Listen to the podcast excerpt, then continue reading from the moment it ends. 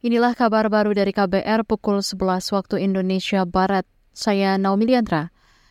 Badan Meteorologi, Klimatologi, dan Geofisika BMKG memperingatkan potensi kekeringan yang akan terjadi di seluruh wilayah Pulau Jawa di tahun ini.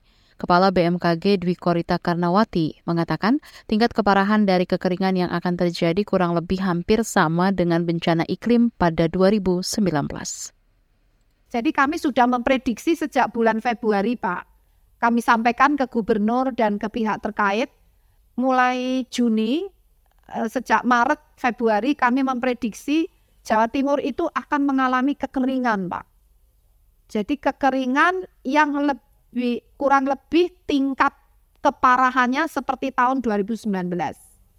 Jadi eh, saat itu sampai terjadi kebakaran lahan hutan, sampai ke krisis air.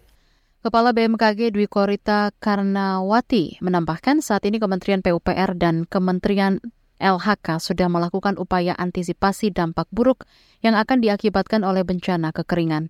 Menurutnya upaya pengaturan waduk pintu-pintu air irigasi akan dilakukan agar tidak memicu kebakaran lahan dan hutan.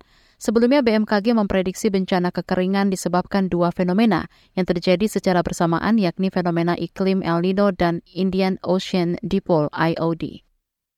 Saudara besaran bonus yang akan diberikan kepada atlet peraih medali di ajang ASEAN Para Games 2023 Kamboja meningkat dibandingkan bonus pada penyelenggaraan kompetisi yang sama pada 2022 di Solo. Hal tersebut diungkapkan Menpora Dito Aryo Tejo. Dikutip dari Antara, Dito mengatakan besaran bonus yang diberikan oleh pemerintah kepada atlet para games sama dengan bonus yang diperoleh atlet peraih medali di SEA Games 2023.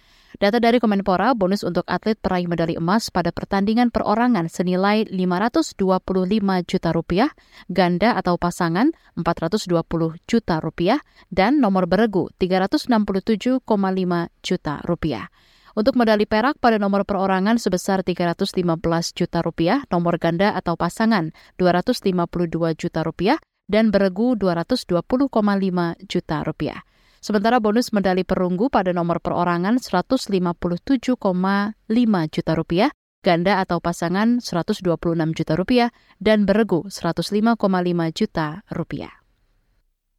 Stasiun Padalarang rencananya menjadi tempat pemberhentian utama kereta cepat Jakarta-Bandung KCJB di wilayah Bandung. Menurut Gubernur Jawa Barat Ridwan Kamil, nantinya penumpang kereta cepat bisa menggunakan kereta reguler komuter lain untuk melanjutkan perjalanan ke wilayah kota Bandung.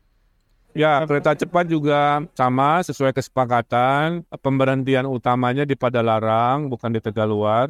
Dari Padalarang ke kotanya tentu dengan kereta reguler ya. Nah, yang tegal luarnya masih diupayakan secara bertahap, tapi intinya utamanya penguatan di zona-zona itu.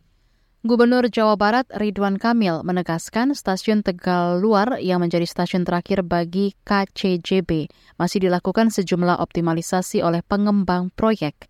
Otoritasnya, kata dia, juga terus memastikan keamanan jalur KCJB, seperti pembersihan kegiatan-kegiatan ilegal di sekitar jalur KCJB itu.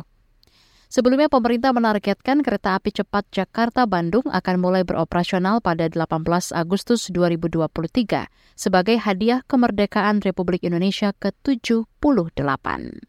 Demikian kabar baru KBR, saya Naomi Liandra undur diri.